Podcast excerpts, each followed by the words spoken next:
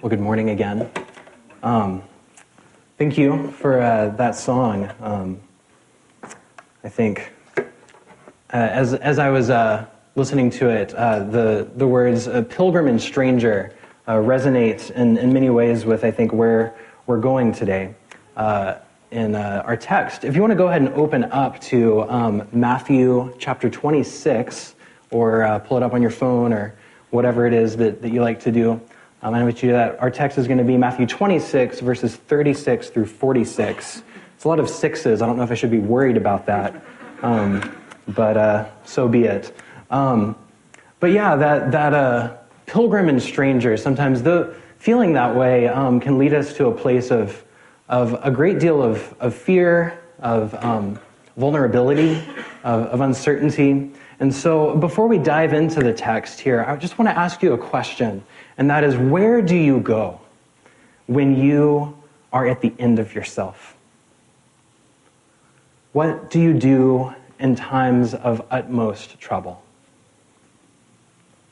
Who do you turn to whenever fear and despair begin to close in? It may be kind of a dreary kind of question to ask on a bright summer day. Um, uh, but the text that we're going to be looking at today is, is Jesus in the Garden of Gethsemane.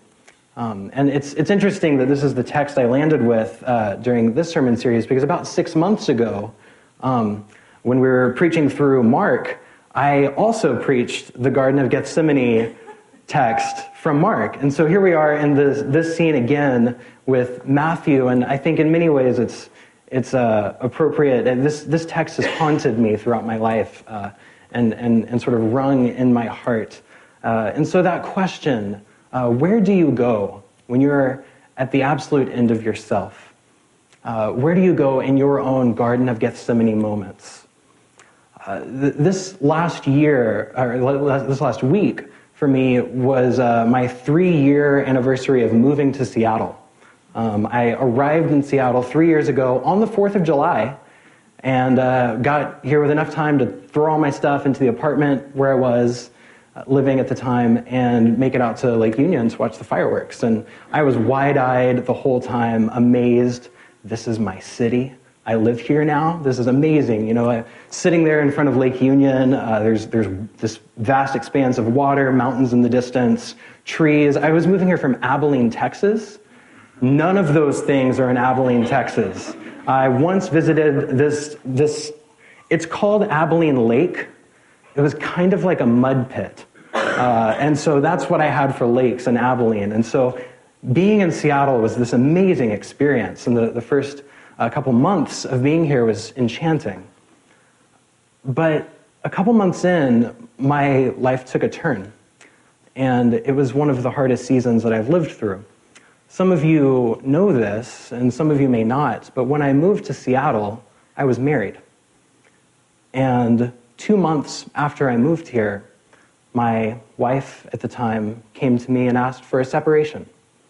Uh, I had moved across the country, uh, away from everyone that I had known, everything that was familiar to me, and arrived in a strange place, enchanting, but strange. And Two months into that, I realized that I was going to be completely alone. And so I, I remember that, that day that uh, she called me over and said, Hey, I want to talk to you about something. And so I said, Okay, what, what is it? And she just said, I, I think I want a separation. And I was, I was stunned. I was shocked. I was afraid. I had no idea how to respond or what to say or do. Um, and so I just said, I need some time to figure this out. And so I went for a walk, um, left the apartment where we were living, and, and uh, walked over to this park that was nearby. Um, Denny Park, if any of you are familiar with that. We were living in Belltown at the time. Um, and it's this, it's this park that is filled with trees, kind of right in the thick of, of uh, downtown, you know, right next to the Space Needle, on and on. And you walk in there, and it's you're just surrounded by trees and a little garden in the middle of it. And I walked to that park and just sort of collapsed under a tree and began sobbing um, because I was so afraid and had no idea what my life was going to look like. Uh, in that moment, I finally realized I needed to reach out to someone, and so I grabbed my phone, and the first person I wanted to call was my dad, actually, and, and I pulled out my phone and tried calling him, and it rang and rang and rang, and he didn't answer. And uh, looking back on it, it's a little humorous to imagine this at the time. It was obviously really distressing. Uh, he had the day off. His phone was in the house. He was on the back porch, having a relaxing time. Um, and I was trying to get a hold of him because I had no idea where to turn and what to do. And um, after that, I ended up calling a, a, close friend of mine who we became friends back in high school. Uh, he was in my wedding, uh, and I was in his as well. And to this very day, we still keep in touch often. And I called him and, and reached out, and he had a, a great deal of, of, comfort to offer and, and, words to share. And then eventually I did get a hold of my dad. Um, but, but this scene in my life, uh, in the midst of this sort of city park garden, on the ground, afraid, not knowing where to turn, uh, is I think one of my own Garden of Gethsemane moments.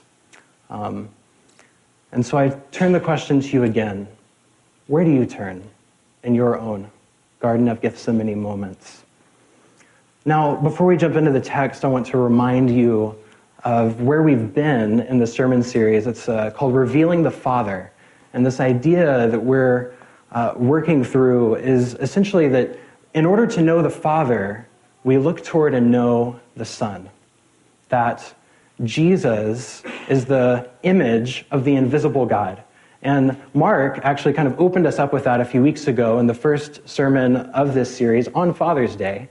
And then after that, Summer came and shared with us some of Jesus' teaching of the Father that the Father is a provider who gives to us, who we should not worry about our food, our clothing, um, but He clothes the grass, so on and so forth. That, that God is a God who uh, provides.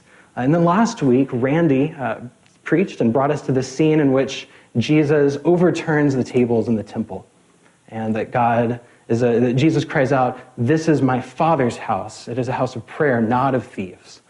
And so we've been looking at these moments in Jesus' life that reveal the Father to us.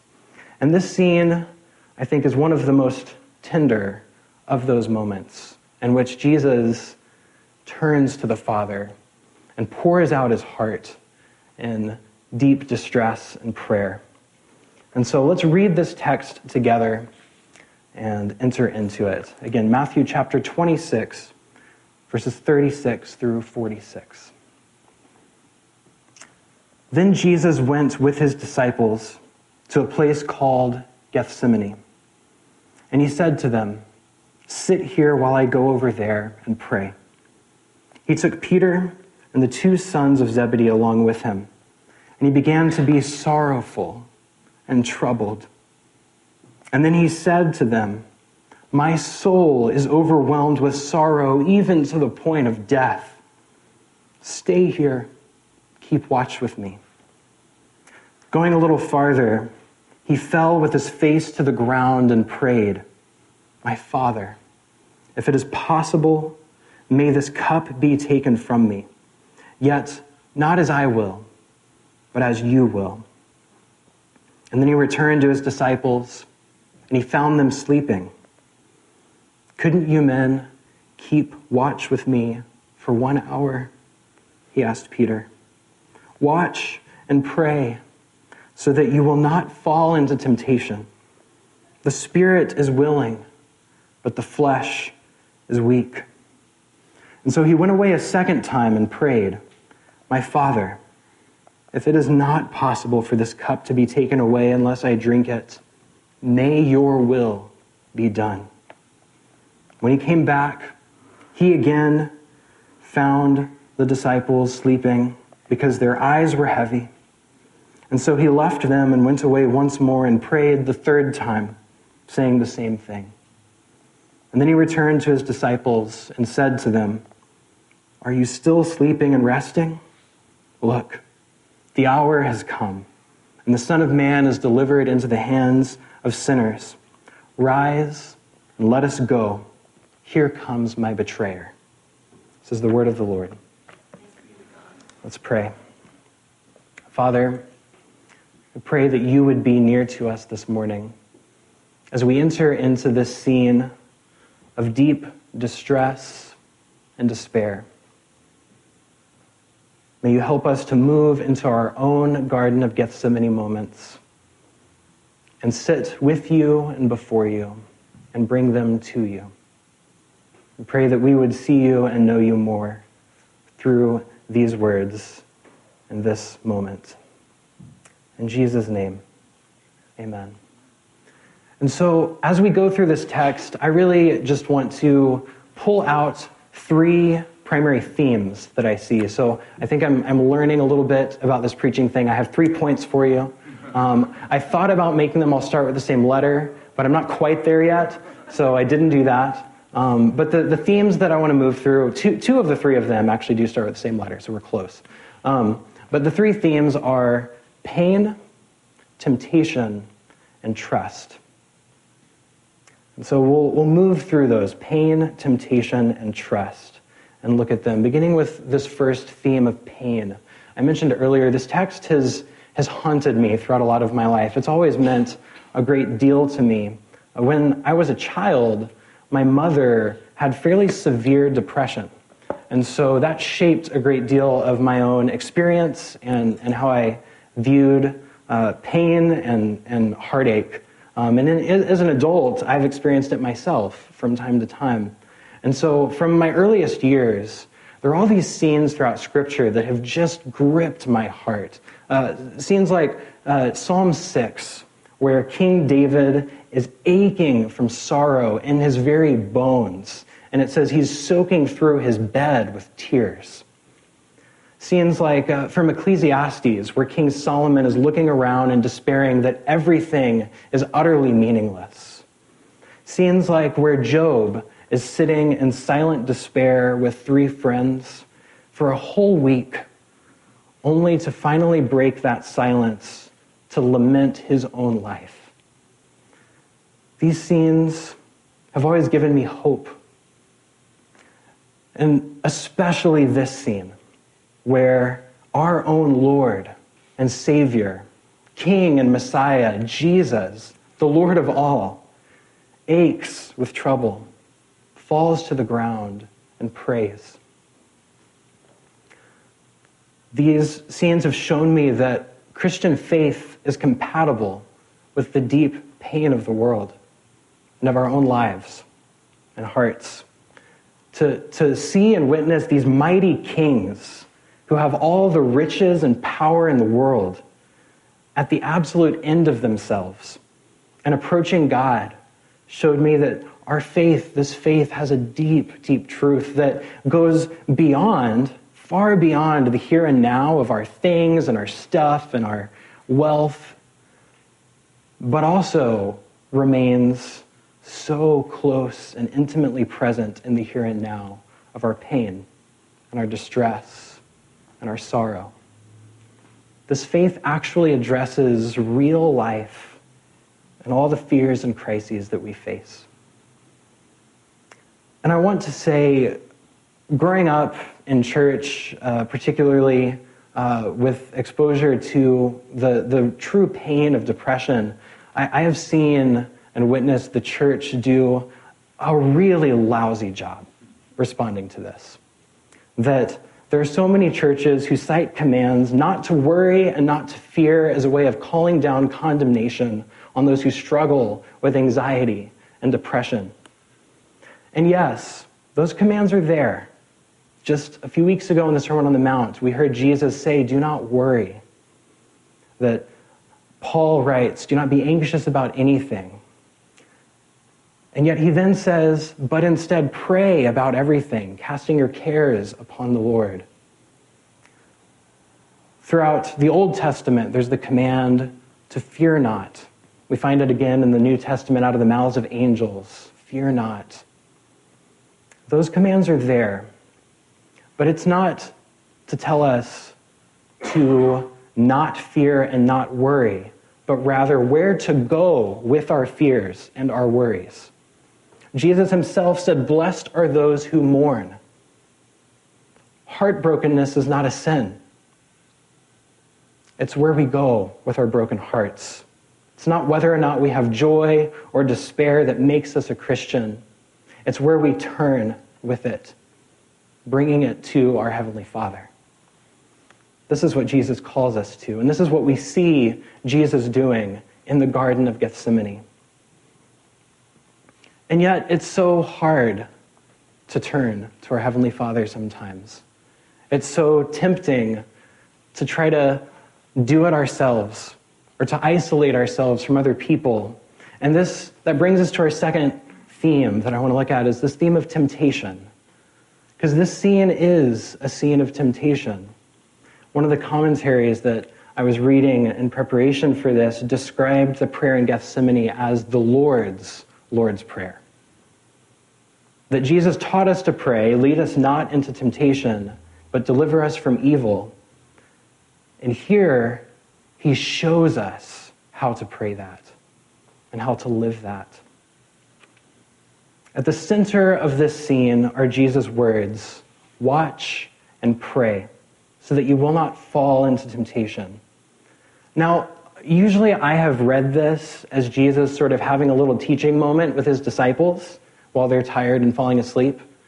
You know, he turns to them and, and, and says, you know, oh, guys, you know, you need to, you need to pray so that you won't fall into temptation. The spirit is willing, but the flesh is weak. But that teaching moment doesn't really line up with the absolute, utter sorrow and pain that we just saw Jesus expressing. Maybe he is teaching in some regard, but another commentary that I read actually underscored this as a window into Jesus' own experience in the garden. That he's not merely teaching for teaching's sake, he's teaching from his own experience in that moment. That in the garden, Jesus experiences temptation. And so he says, Watch and pray that you will not fall into temptation, just as he returns to pray for a second time. He practices what he preaches. And then look at what he says next. Okay, we can pull together all the greatest minds in the world to try to sort out the doctrine of the Trinity, that God is three persons and yet one. And uh, believe me, we've tried. There are libraries and libraries of books on this, and nothing that we say can take away the mystery of it. And this is no less true with the doctrine of the incarnation that Jesus is both fully God and fully human. And so, here in the scene, when Jesus says the spirit is willing, but the flesh is weak, is he just having a teaching moment with his disciples? Or is he speaking to his own experience of the mystery of the incarnation? That Jesus himself is feeling that war between flesh, his fear of dying, and the leading of the Spirit toward the cross. This summer, I've been reading through bits and pieces of the Sayings of the Desert Fathers, which is a collection of early monastic wisdom from the first kind of hundred years of Christian faith. And St. Anthony, who was one of the first and actually known as the father of monasticism, uh, one of his sayings is he says, Whoever has not experienced temptation cannot enter the kingdom of heaven. And he even added, without temptations, no one can be saved. Wow. I mean, what a gritty and real faith that we have that actually has room for the, the pain and struggles of our world. Temptation is part of our journey to the kingdom of heaven. That's why we prayed, deliver us from evil, not keep us away from evil, we experience evil in this life, and our prayer is for God to deliver us through it. Temptation is part of our journey into the kingdom of heaven, and it was part of Jesus' journey toward the cross. In Hebrews chapter 4, it says, We do not have a high priest who is unable to empathize with our weaknesses, but rather we have one who has been tempted in every way, just as we are, and yet he did not sin. Here in the garden, Jesus is experiencing some of that temptation. This is, I think, kind of a different way of reading this passage than I grew up reading it. Uh, question have, have, any of you seen The Passion of the Christ? In the, in the opening scene, uh, we have Jesus face down in the garden praying this prayer. And then that menacing Satan figure looms in the distance, taunting him. Now, we don't see this explicitly in the text we just read, but I think that it's actually a very accurate portrayal of what's happening here. The tempter truly does loom in the Garden of Gethsemane. Not as his own figure, as it was in the wilderness temptations, but in the psyche. When we think of Jesus' temptations, we usually think of those wilderness temptations. Whenever the devil comes to him, questions uh, whether or not he's the Son of God, eggs him on to commit certain acts. And this scene is similar in some ways. After all, in the wilderness, the devil tempts Jesus three times. Here, Jesus turns to his Father in prayer three times. They're similar, but the temptation we find here is far more subtle, and I would say more sinister. Rather than overtly and directly tempting Jesus as in the wilderness, this temptation is subtle, it's more indirect, and it takes root in the depths of the psyche, which is the Greek word for soul. That Jesus says, My soul is overwhelmed with sorrow. This is in the depths of his being that he feels this. In the wilderness, he was tempted to commit an act of sin. In Gethsemane, he was tempted to omit an act of grace, the act of grace, going to the cross, the act that would bring grace to all of us.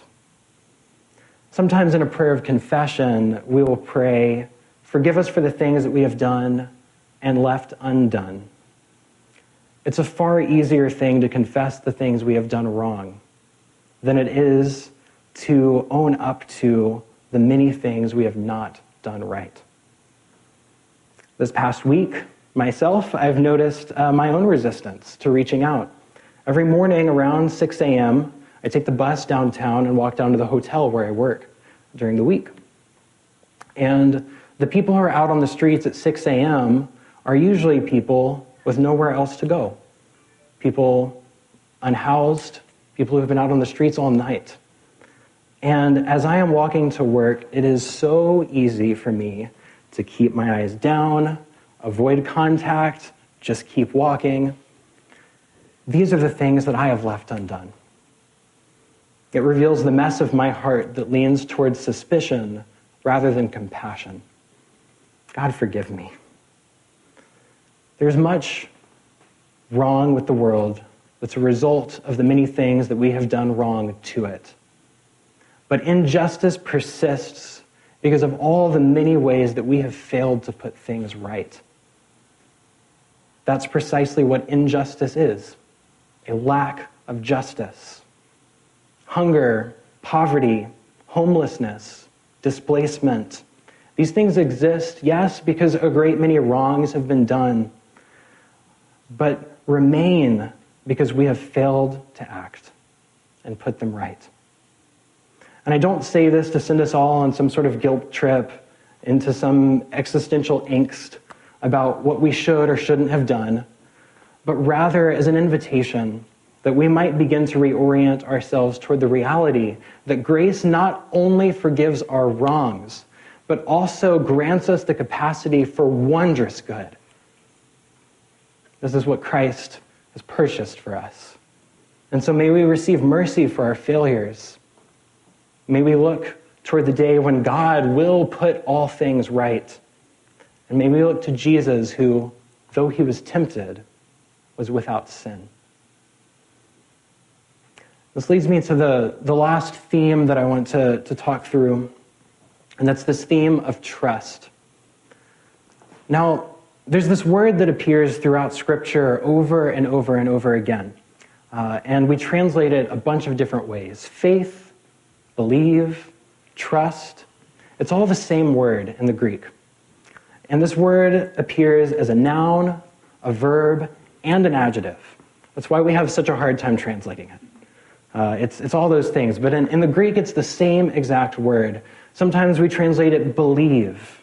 And this word believe in our culture has taken on such a heady and cognitive connotation that we believe something, we cognitively ascend to it. Uh, this word faith is a beautiful word, uh, and yet it's become so steeped in religiosity that I think sometimes we just don't really know what we mean when we say it.